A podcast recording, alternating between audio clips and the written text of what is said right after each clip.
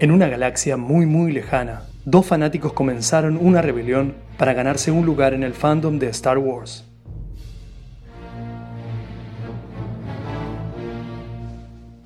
Bienvenidos a Hey Mando, el podcast de la serie The Mandalorian.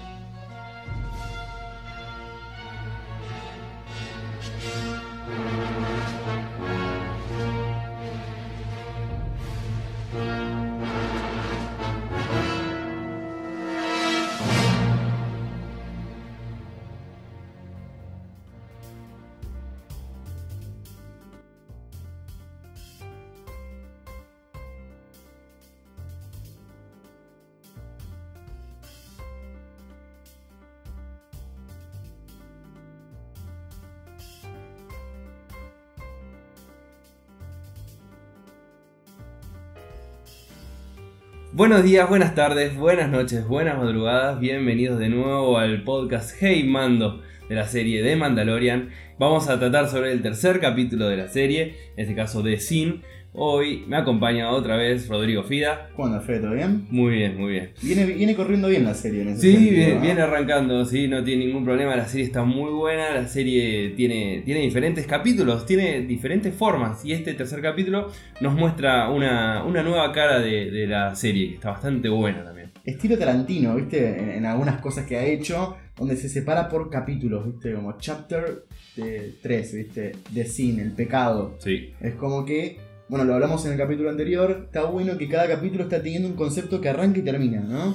Que cierra ese capítulo y ya se empieza a ver, para mí, el concepto de road movie. ¿Qué sería una road movie? Es exponer un, contenido audiovisual en película o en este caso en serie, donde cada capítulo va pasando en diferentes lugares. Este caso en vez de un auto, donde gener- generalmente se usa la road movie, se puede ver en Llenos de Fucking War, por ejemplo, eh, es la nave. La nave va en diferentes planetas, en cada planeta pasa algo y, como decíamos antes, arranca y cierra la historia. Es el móvil, en este caso lo que siempre traslada a nuestro amigo Mando y al compañerísimo Baby Yoda. Qué traumado que está Mando, ¿ah? Sí, tiene un par de traumado. Tiene un par de kilómetros, que, lo dejaron solo en el medio de un quilombo. Estaban todos los droides matando absolutamente a todos y de repente el chaboncito tuvo que salir adelante.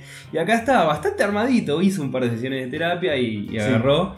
Y en este capítulo arranca con, con, con el viaje que está llevando a cabo eh, Mando en, en su Razor Crest. Eh, que va camino a Nevarro, este nuevo planeta que ya, ya estamos viendo. Eh, está en, este, en esta nave que tiene este primer momento que está muy piola, muy muy lindo, en el que Yoda se comporta como un bebé, o sea, tiene 50 años. Ya en la unidad IG había dicho, ¿no? En, en su momento, en el primer encuentro, que cada especie envejece diferente. Yoda claramente tiene actitudes de bebito, ¿no? Eso de que se tira de la cunita, se Sí. sube, se sube a, a la- al, al asiento y empieza a joder con este. Con esta bolita que tiene ahí. Eh, Mando le dice. Esto no es un, juguete. Bien hecha la- lo- los pasitos de comedia que tiene la serie. De hecho, eh, la ternura de Yoda nos está ganando a los fundamentalistas de Star Wars que decimos de ojo con qué elemento tocas y demás. Eh, y es, es muy agradable. Es Y- muy y lindo. Más quiero ese Furby Yoda. Sí, es muy tierno. Quiero ese Furby Yoda. Sí, yo también quiero la parte en donde nos, puede, nos lo podemos abrazar, digamos. Sí, Es- sí. yo- está bueno, la verdad que eh, tiene el movimiento de orejas, ese es No, muy, tierno, la miradita. eh, con poco, muy poco. O sea, Muy poco. muy poco. Nos ganó automáticamente. Y ese paso de comedia va a ser muy importante porque va a ser una de las cosas que Amando después le, le hace tomar una decisión. Acá nos está, en este capítulo está hablando de, otra vez, de la relación que tienen Mando con, con Baby Yoda. Es esta relación que se va, se va forjando capítulo a capítulo, eh, donde cada vez es más cercana. Y este capítulo es el que da inicio, digamos, a esa. A esta, a esta relación realmente que va a haber entre los dos personajes principales de la serie, sin Sí, duda. eh, ya se ve que es una serie, digamos, donde hay dos protagonistas. Digamos, es una, una película, serie, un- una obra donde apunta a piloto-copiloto, digamos. ¿no? Es una dupla, básicamente es una dupla, como, como tantas, donde sí, se empiezan a identificar, obviamente ya hablamos de él, de lo traumático que vivió Mando, eh, y en Bebé Yoda tal vez es una, una especie de reivindicación de poder sanar todo su, su pasado oscuro, que por eso también siempre anda queriendo guita para ayudar a los huérfanos de, de, de los mandalorianos y demás. O sea, es un, un tipo que no se puede quedar quieto. Eh, el capítulo este arranca justamente con este paso que habíamos hablado y este, ya en Nevarro eh, se decide entregar a. tiene que cumplir con, con su misión, que es Exacto. o sea, él no deja de ser. Hasta este momento es un Bounty Hunter. El segundo capítulo se desvió, tuvo, tuvo otros momentos diferentes y, y ahora vuelve como un cazarrecompensa a cumplir con su misión, que era entregar el objetivo. Eh, entonces llega a, a este, a este planeta, empieza a caminar por las calles, otra vez infectada de gente de diferentes razas, bien starwariana la situación, con, con un montón de, de- de razas diferentes. Ah, Eh, aparecen de, nuevo los Yaguas. Sí, el gremio, el gremio cada vez más presente, el gremio del enano, porque Para mí, cuando George Lucas vendió esto, que ya lo dijimos, pero cuando vendió eh, Lucasfilm, dijo: Bueno, eh, está todo perfecto. Quiero el doble. Bien, 4 mil millones, perfecto. Eh, hay otra cosita que quiere contarte. ¿Cuál es, maestro? Decime. Tengo un tema con, eh, con el gremio de los enanos y Mirá. quiero que siga participando. Aparece un enano con un casco de astronauta que le hacen un primer plano caminando por la calle, que es como.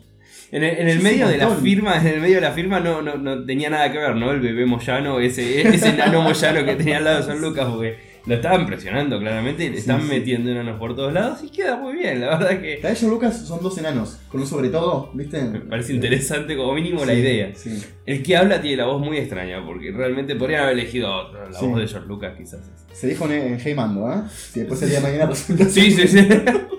Lo escuchaste primero en Hey Mando. En el momento de la entrega vemos eh, de vuelta el tema que, que ingresa a, a esta cuevita que tiene eh, The Client, el- interpretado por Werner Herzog. Y acá vemos una situación eh, cuanto menos extraña, o por lo menos no- nos los da a preguntar, que es eh, en el momento de, de la entrega de, de Yoda, de Baby Yoda, vemos que lo, lo entrega vivo, ¿no? Ya sabemos que lo entrega Sí. vivo y... Que ahí quiero hacer un- un- una observación. Me pareció muy gracioso que. eh, repito que los pasos de comedia están muy bien hechos. Y cuando está llevando a Bebé Yoda a entregarse al Imperio, lo escoltan los Stormtroopers. Y el Stormtrooper medio que agarra el huevito de manera, viste, medio. Tipo, ¿qué onda? ¿Qué- Claro, medio rudo. Y Mando le dice, tené cuidado. El Stormtrooper lo mira y le dice, vos tenés cuidado. ¡Tomá a favor! De una. Los Stormtrooper, el Stormtrooper más picante del condado. Sí, de una. Es un- en, en esta serie vamos a ir viendo que estos Stormtroopers post-imperiales son mucho más piolas que los anteriores, Sí. al menos. Sí. Siguen teniendo sus fallas, pero eh, siguen- tienen así como respuestas más picantes. Está, está bueno el encare que tiene esta serie con, con los troopers. No te pegan un tiro, pero están siendo graciosos. Bueno, pero tampoco podemos pedir milagros. ¿no? Eh, la, la- la base de entrenamiento era, era muy parecida a la de la Federal de Argentina. Hay que, sí, hay que ver el tema de eh, recursos humanos. ¿Quién está a cargo de la academia de tiro del imperio? Sí. Nunca pegaron un tiro, jamás, jamás. Chicos, les mintieron, el que está enseñando no sabe nada. Eh, la entrega, lo que, lo que contábamos era eh, el tema de que, bueno, se alegran al verlo vivo. O sea, eh, Werner Herzog, el, el personaje, eh, el cliente, lo felicita, bien, bien, bien, le dice, lo ve, está vivo. El doctor Cagón, el amigo Pershing, se acerca y lo empieza a escanear. Y le dice que está todo ok, sin ningún problema. Y ahí empieza este, esta duda que, que- que nos llama acá con, con Rodrigo, que es la unidad IG, eh, cuando está enfrente de Baby Yoda, dice, el mensaje fue claro, hay que eliminarlo. Y en el momento que se le encargan la misión a, a- a Mando, eh, le dice que tiene que entregarse vivo, pero entendiendo las situaciones de lo difícil que puede ser el trabajo de un cazarrecompensas, eh, podía ser eliminado. Ahí Pershing tiene entredicho que era, no, no era lo que habían encontrado, eh, perdón, lo, lo que habían arreglado. Pero bueno, acá se entrega vivo y el- el- acá está el, tema, hay, una parte que quiere eliminarlo, el cliente lo quiere vivo, el cliente más o menos le interesa tenerlo, o sea, evidentemente lo que quieren es analizarlo y ver qué onda. Y el doctor Cagón, digamos, eh, ahí como que vuelve a reflotar el tema de. Es como un prisionero, tal vez que es bueno, al estilo papá Erso, ¿sí? papá de Gin Erso, que estaba, digamos, obligado a, a ser de científico en contra de los ideales que tenía. Porque el doctor Pershing, de hecho, eh, lo quiere proteger, ¿no? O sea, dentro de lo que puede, dentro de los parámetros que, que puede, dentro de su cagonés, eh, en ese sentido, eh, lo protege lo que más puede. Pero sí, claramente quieren saber sobre Bebé Yoda, lo quieren experimentar, ya se sabrá por qué, eso, tal vez va por el lado de los midichlorianos, o, Para mí sería rarísimo que arranque por el lado de o Midichloriano. figuras clónicas tal vez, me envolvemos a ese tema. Yo voy quizá más por ahí, es, es una teoría que podemos debatir entre todos, pero voy, voy más por el tema de eh, que evidentemente fue un hallazgo, evidentemente de algún lado salió y, y lo quieren aprovechar.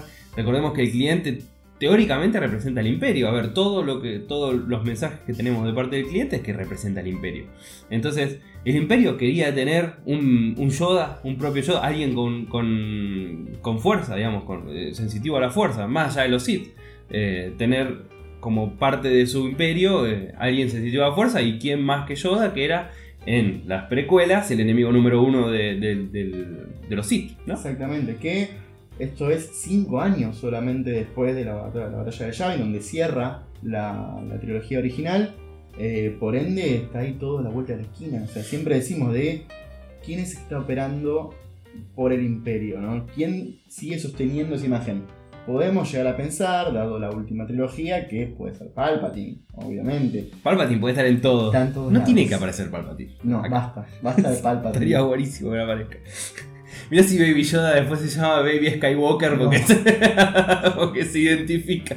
Baby Yoda es el sobrino de Palpatine, de No, repente. basta, Sí, tuvo relaciones con raza Yoda. No, basta. Bueno, Complicado todo. sí. Todo muy complicado. En, el- en esta entrega eh, terminan. Bueno, ahí otra vez aparece este, este costado suprahumano, digamos, de, de- de Mando, eh, en el que le pregunta a- al cliente qué, qué van a hacer. Y ahí el cliente le pone ¡ta! los puntos de una. Le dice, "No, escúchame, ¿cómo era este temita de eh, tu reputación, que hace mejor, que esto no se pregunta, que ahora te olvidas de todo? O sea, altos puntos le pone. Chao, agarra el Beskar, zarpada cantidad de, de Beskar y se va eh, panchito, tranquilo, perfil bajo, para, para donde está Griff Carga. Se va con la suya. Se va con su pago, claramente se lo ve eh, como eh, con, con esa dualidad de decir, eh, de alguna manera me encariñé con este Furby que tengo acá, que lo levantan tipo perrito aparte, o sea, es, es todo tierno. Entonces ya con, el, con, con su, su paga se va para la cueva de los mandalorianos que vamos a estar viendo. Esto, evidentemente está en el mismo planeta. Sí. O sea, tenemos en el mismo lugar tenemos a, eh, el cliente con, con todo su mini imperio ahí en esa cueva. Y en un costadito, tipo, te tomas el 178 y caes en, en, el- en- en la base mandaloriana. Vemos que, que entra a lo que ya habíamos visto en el primer capítulo. eh, y pasa entre mandalorianos super grosos ahí y va hacia el herrero. El- la herrera, en este caso. Así que lo miran todos como diciendo. Mmm, ¿Qué onda este guacho con Mirá. este botín? Claro, mirá con qué cayó el bebote. Está enfierrado. y cayó con esa zarpada cantidad de Beskar. Y, y cuando, cuando se sienta a hablar con la Herrera, que, que le muestra el, el botín de guerra obtenido, automáticamente le caen tipo dos patobas del gremio.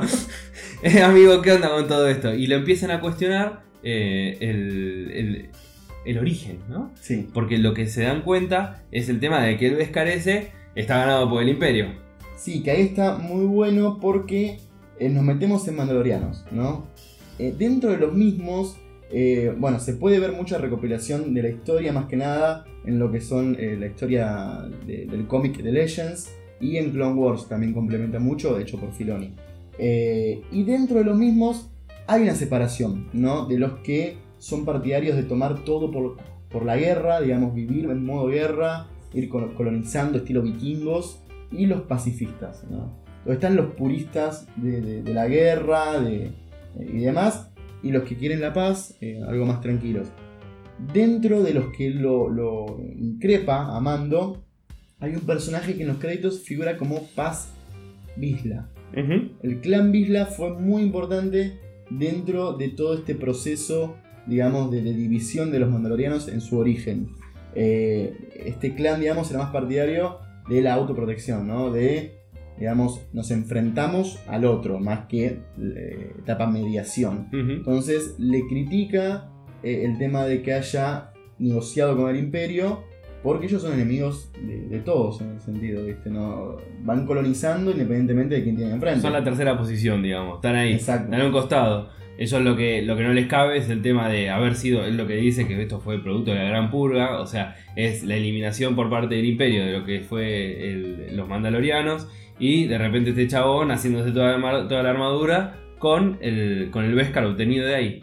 Y ahí está, aparece esta situación que a mi entender está manejado un toque raro que se está el enfrentamiento con, con Bisla y, y todo frena, digamos, en el momento en el cual están tipo cuchillo en garganta los dos y la Herrera y, y se empiezan a, cuestionar el tema de eh, tipo el honor, ¿no? O sea, Sí. el tema del casco, le preguntan si alguna vez le sacó el casco.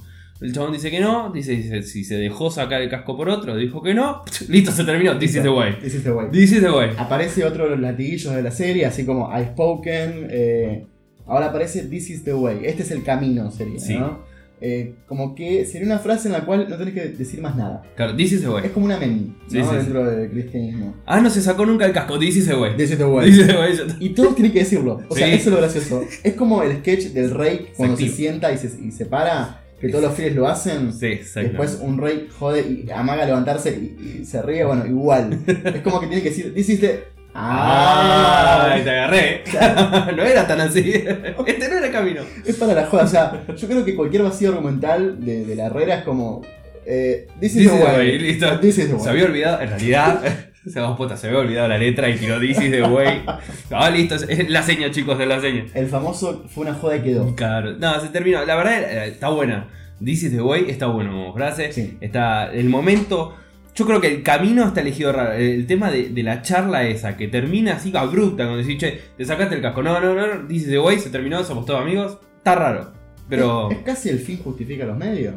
Como is the way, listo, ya está, otra cosa. evidentemente acá lo que importa, o sea, la, la discusión está en, escúchame, te estás abasteciendo de algo que fue sacado de, de manera de- deshonrosa, digamos, de nuestro pueblo. Y lo que dice la mina es, bueno, pues para ya está, el imperio se terminó, eh, el Beskar está volviendo, ahora lo tenemos que utilizar porque era nuestro. Claro. Hay ahí como un, un pragmatismo metido y, y no está tan mal, pero a mí me parece que queda ahí como medio raro la situación, esa, esa, esa situación de enfrentamiento y decir, ah, no, para, es honroso, se terminó. Sí, introducir una, fra- una frase latiguillo tal vez eh, muy evidente en ese caso. Pero bueno, suma en un montón de cuestiones de eh, seguir, digamos, jugando el tema de por dónde va a ir la serie. Si va a ir por algo fantasioso, algo nuevo, algo ya establecido y está yendo por lados ya establecidos eh, en ese caso. Está respetando, eh, bueno, ya que aparezca en los créditos eh, este personaje con el nombre de Paz Visla, ya te da, digamos, el ímpetu de que va a, a relacionarse con el canon, ¿no? Con lo canónico de, de- de Star Wars. La duda está en por qué Visla está escrito diferente al Visla original. Rarísimo. ¿Por qué? Rarísimo. Porque tiene... No era, no era tan difícil. No. Disney, escúchame, es un corrector nada más. Claro, Lo único que tiene que sí. contratar es eso, no, no es tan difícil. Para mí eh, debe ser muy raro que sea un error. Yo creo que hay un margen de, eh, dejémoslo a la, duda, o juguemos, o troleemos un poco. O el que lo escribió era lo que recibían nuestros abuelos Claro. ¿Cómo, te- cómo es tu apellido? No, eh, carreras, listo, carreta. Pasa y terminó. Total trabajo para una productora chica, no va a llegar a nada Sí. esto. Acá también nos están explotando. total. Hola Disney, ¿cómo estás? ¿Todo ¿Habrá, si- habrá sido un enano? Para mí fue un enano. En venganza. ¿Cómo recortar público en un podcast? Ve, El, el tema es que, bueno, queda esa duda de por qué está, está escrito diferente eh, con respecto al Bisla que ya conocemos. Eh, pero bueno, esa situación queda así y eh, finalmente le hacen esta nueva armadura súper poderosa que tiene, que tiene Mando. Eh, la original era con tonalidades más parecidas a, a Boba Fett. Esta ya directamente es toda plateada. Era más linchera la anterior igual. Estaba Eh, como más... Estaba gastada, Más- ¿no? más ya, tuvo un, ya tuvo un par de partidos encima. Sí. Y, y esta está nuevita, hermosa, brillante, divina. Y esa situación se resuelve así. Esta, esta, esta- este momento así en donde él va ganando créditos y va mejorando la armadura y es- da medio a jueguito que en general eh, la serie también va por ese lado, ¿no? En donde él va obteniendo experiencia y va mejorando. Igual está bueno. A mí personalmente me gusta. eh, pero, pero pasa esto, ya tiene toda la armadura hermosa y lo va a buscar a, carga. A carga, ya con toda esa armadura, toda llamativa, entra de vuelta al bar, a nuestro amigo el bar de, típico de Star Wars. eh, y ahí está Griff carga, tipo, a punto de pedir un champán con, con los fuegos artificiales. Dos Periñón, Sí, dos. tráeme dos. Y Chocho. los paga este, ¿eh? Los paga. Chocho, Griff Carga está, sí, sí, sí. Y él se sienta y le dice, ¿y qué onda? ¿Qué hacemos ahora con toda la guita? Dice, vamos a disfrutarle. En un momento lo invita a unos lugares, a un tipo, un baño de no sé qué. Turbio. Mm, Turbina. Chicos, eso es ilegal. Es ilegal. ¿Por qué lo dice bajo? ¿Por qué lo dice bajo? Y es raro. Es raro. Pero bueno, le dice, che, disfrutalo. Y ahí mando otra vez, pum, no. Yo quiero otro trabajo. ¿Viste? Está, eh, evidentemente, ahí estaba escapando, ¿eh? Sí, más allá de que él siempre le da mucha importancia, al igual que todos los mandalorianos, a, a dejar una reserva de Beskar para los huérfanos, para los que van encontrando y van ayudando y demás, eh, a los que tal vez no tienen un camino, ¿no? Y ellos le dan un, sentido. Eh, más allá de eso, yo creo que él, digamos, tiene que estar todo el tiempo ocupado. Él no puede tener la cabeza sin hacer nada. Eh, por esta cuestión de que tiene algo muy personal. O sea, él es un mandaloriano eh, no por elección, si bien parece contento con, su camino, pero es una manera de sobrevivir más que de vivir. Entonces él tiene que estar todo el tiempo activo, buscando eh, también un- una búsqueda sobre él, más sobre lo que está afuera. Eh, y este capítulo va mucho a una retrospección de, de Mando en, digamos, elegir por fin, digamos, ese camino trascendente para llegar a algo más contundente. Vivía en piloto automático hasta ahora.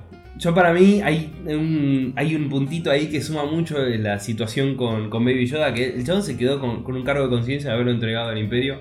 Que hay, toda esa situación fue contradictoria para él. O sea, él, si bien lo- primero lo salva, porque Sí. hay, eh, lo ve indefenso y aparte su, su, su pedido era entregarlo vivo también. eh, al momento de dejarlo, el, el chabón está increpando a todos porque también lo hace con Griff Carga. ¿Qué, es- si, ¿Qué van a hacer con el guachín? ¿Entendés? ¿Qué va a hacer con el guachín? Claro. Y nadie, o sea, nadie le responde, todo el mundo le dice, che, escúchame, no tenés que preguntar esas cosas. Entonces, eso le genera una, una pesadez. Y, y se nota porque se va de, del- de, de este encuentro con Gris Carga, con una nueva, un nuevo pack de, de Bounty Hunter. Y cuando llega a la nave, eh, se sienta, ve la bolita esa con la que antes había jugado Baby Yoda y dice, "Up", Y se terminó, se dio media vuelta, apagó todo y lo fue a buscar. Lo fue a encarar directamente a, a The Client o a la cueva donde estaba The Client. eh, a hacer bardo, a romper todo y a recuperar a, a Baby Yoda. Esto, esto sigue así, entrando a la, a la- a la cueva esta, ya rompiendo directamente esa, esa camarita que sale, esa, esa camarita de seguridad que tienen, en donde salen de vuelta los troopers y le ganan de vuelta. Obviamente le ganan a los troopers. No o sea, pegan- no pegan un siempre, tiro, no- siempre le van a ganar a los troopers. No pegan un tiro. Nunca hubo un trooper eh, que haya hecho algo. Que trascendente. Para mí el imperio debería, o sea, más... Pensemos que después de esto apareció la primera orden y otra vez los mismos problemas, Sí. donde los troopers no sirven para nada. Y encima hay Sand Trooper, Storm Trooper, eh, los Death Trooper. Son todo igual. Sí, o sea, sí. ninguno pega un tiro. Está claro que el problema está arriba, está en el entrenamiento posta. Sí, digamos. sí. Para mí son un montón, hay un tema, para mí son un montón, tienen muchísimos, son tipo de recambio, son, son tercerizados. O sea, Son peones. Sí, sí, sí. Y las armaduras claramente no sirven para nada. No. Eh, evidentemente son baratas, no sé qué decirte. Hay, dentro del mundo de Star Wars esto está raro. Todo el mundo habla, todo el mundo lo sabe. Y cada vez que ven a un Stormtrooper saben que le van a ganar. Sí. o sea, Sí, no, no hay problema.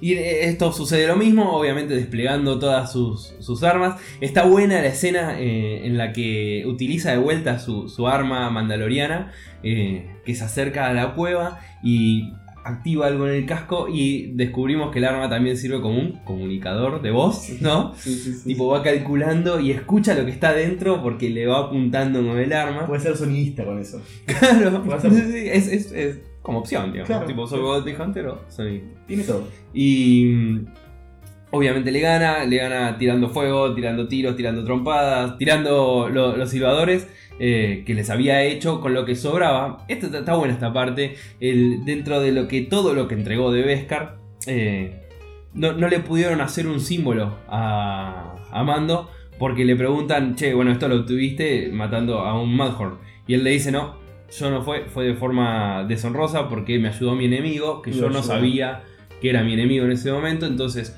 al no tener eh, el logo, el logo no se lo hacen. Sí. Y ese sobrante de Beskar se, se- se transforma en estos silbadores que son como una especie de mini dardos teledirigidos que Exacto, tiene. tal cual. Que matan a 5 Stormtroopers al mismo tiempo. Cuestión, recupera a Bebé Yoda y ahí se encuentra con el Doctor Cagón, como encanta Amigo. decirle, nuestro amigo. Eh, y cuando está por matar, le dice, no, no, pará, pará, si no fuera por mí, estaría muerto. O sea, yo lo quiero, eh, o sea, lo, lo mantuve con vida.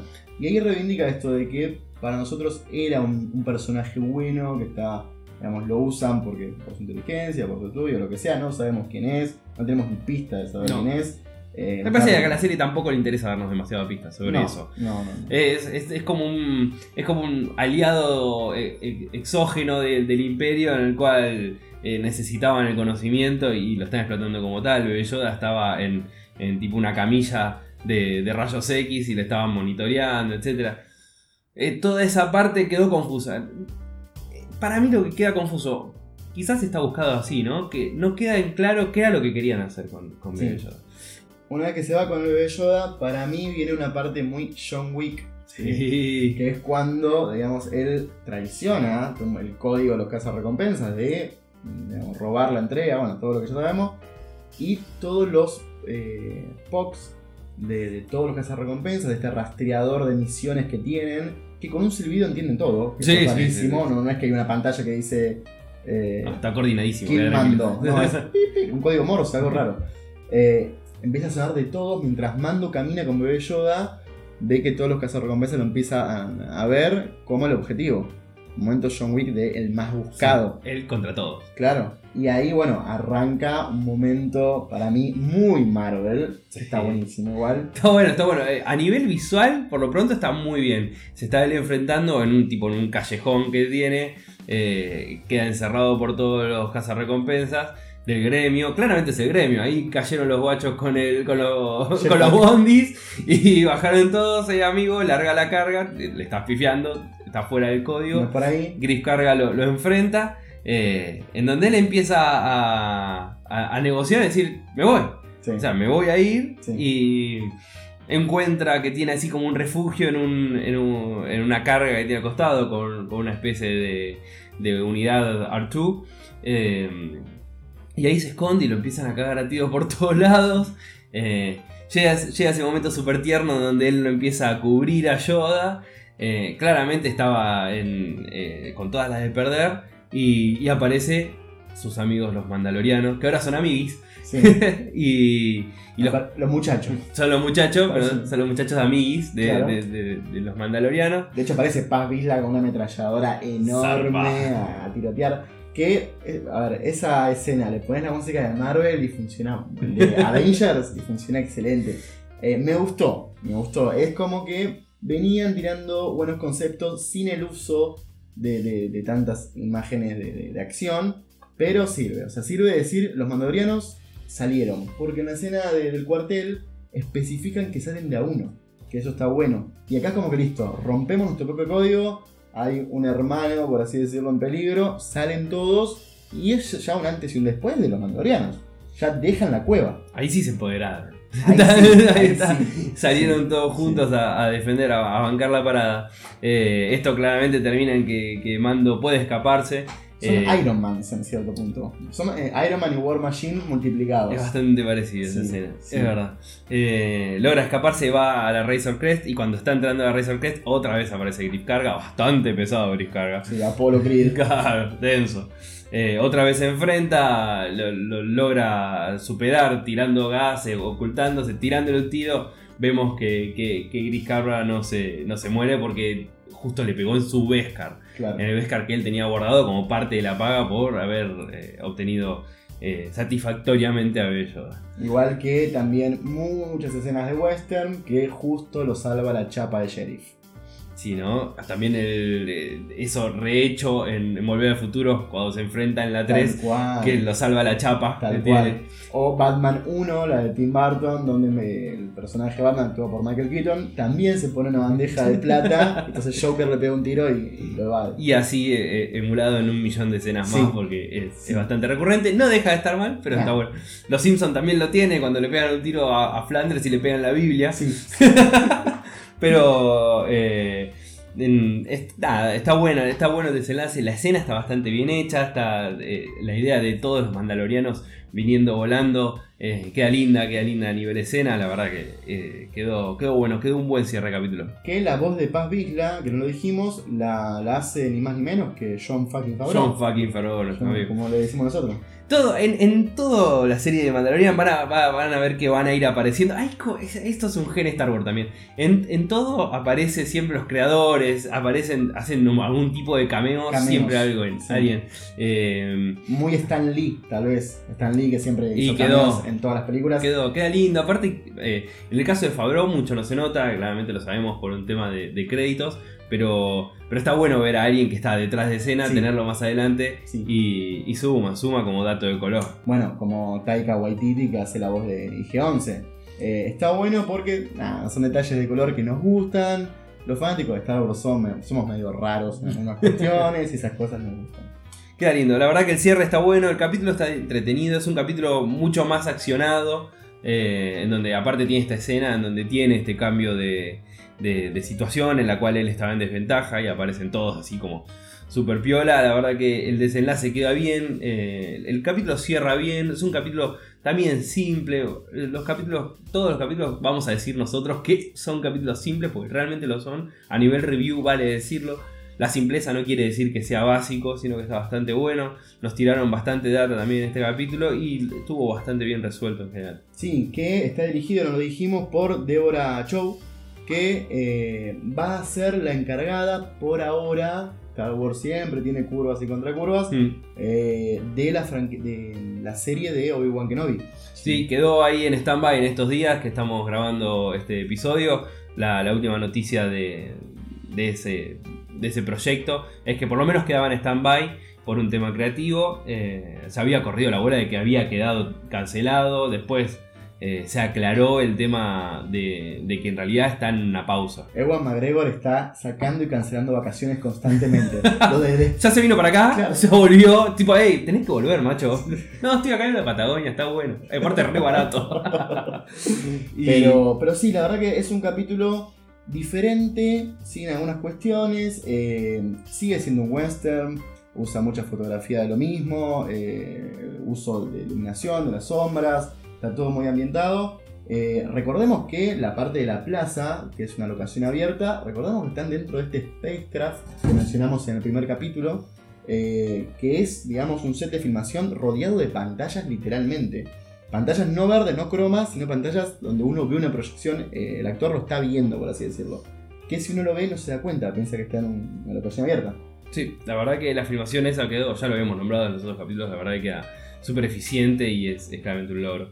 Eh, nos, nos vamos contentos con el, con el capítulo con, que, no- que nos entregó este tercer episodio. La verdad que sí. Y ya en el próximo episodio vamos a ver el cuarto, que ahí ya hay un cambio un poquito más rotundo en, en un par de cosas, que ya la vamos a estar hablando en el capítulo número 4. Por lo pronto les agradecemos haber estado acá escuchándonos.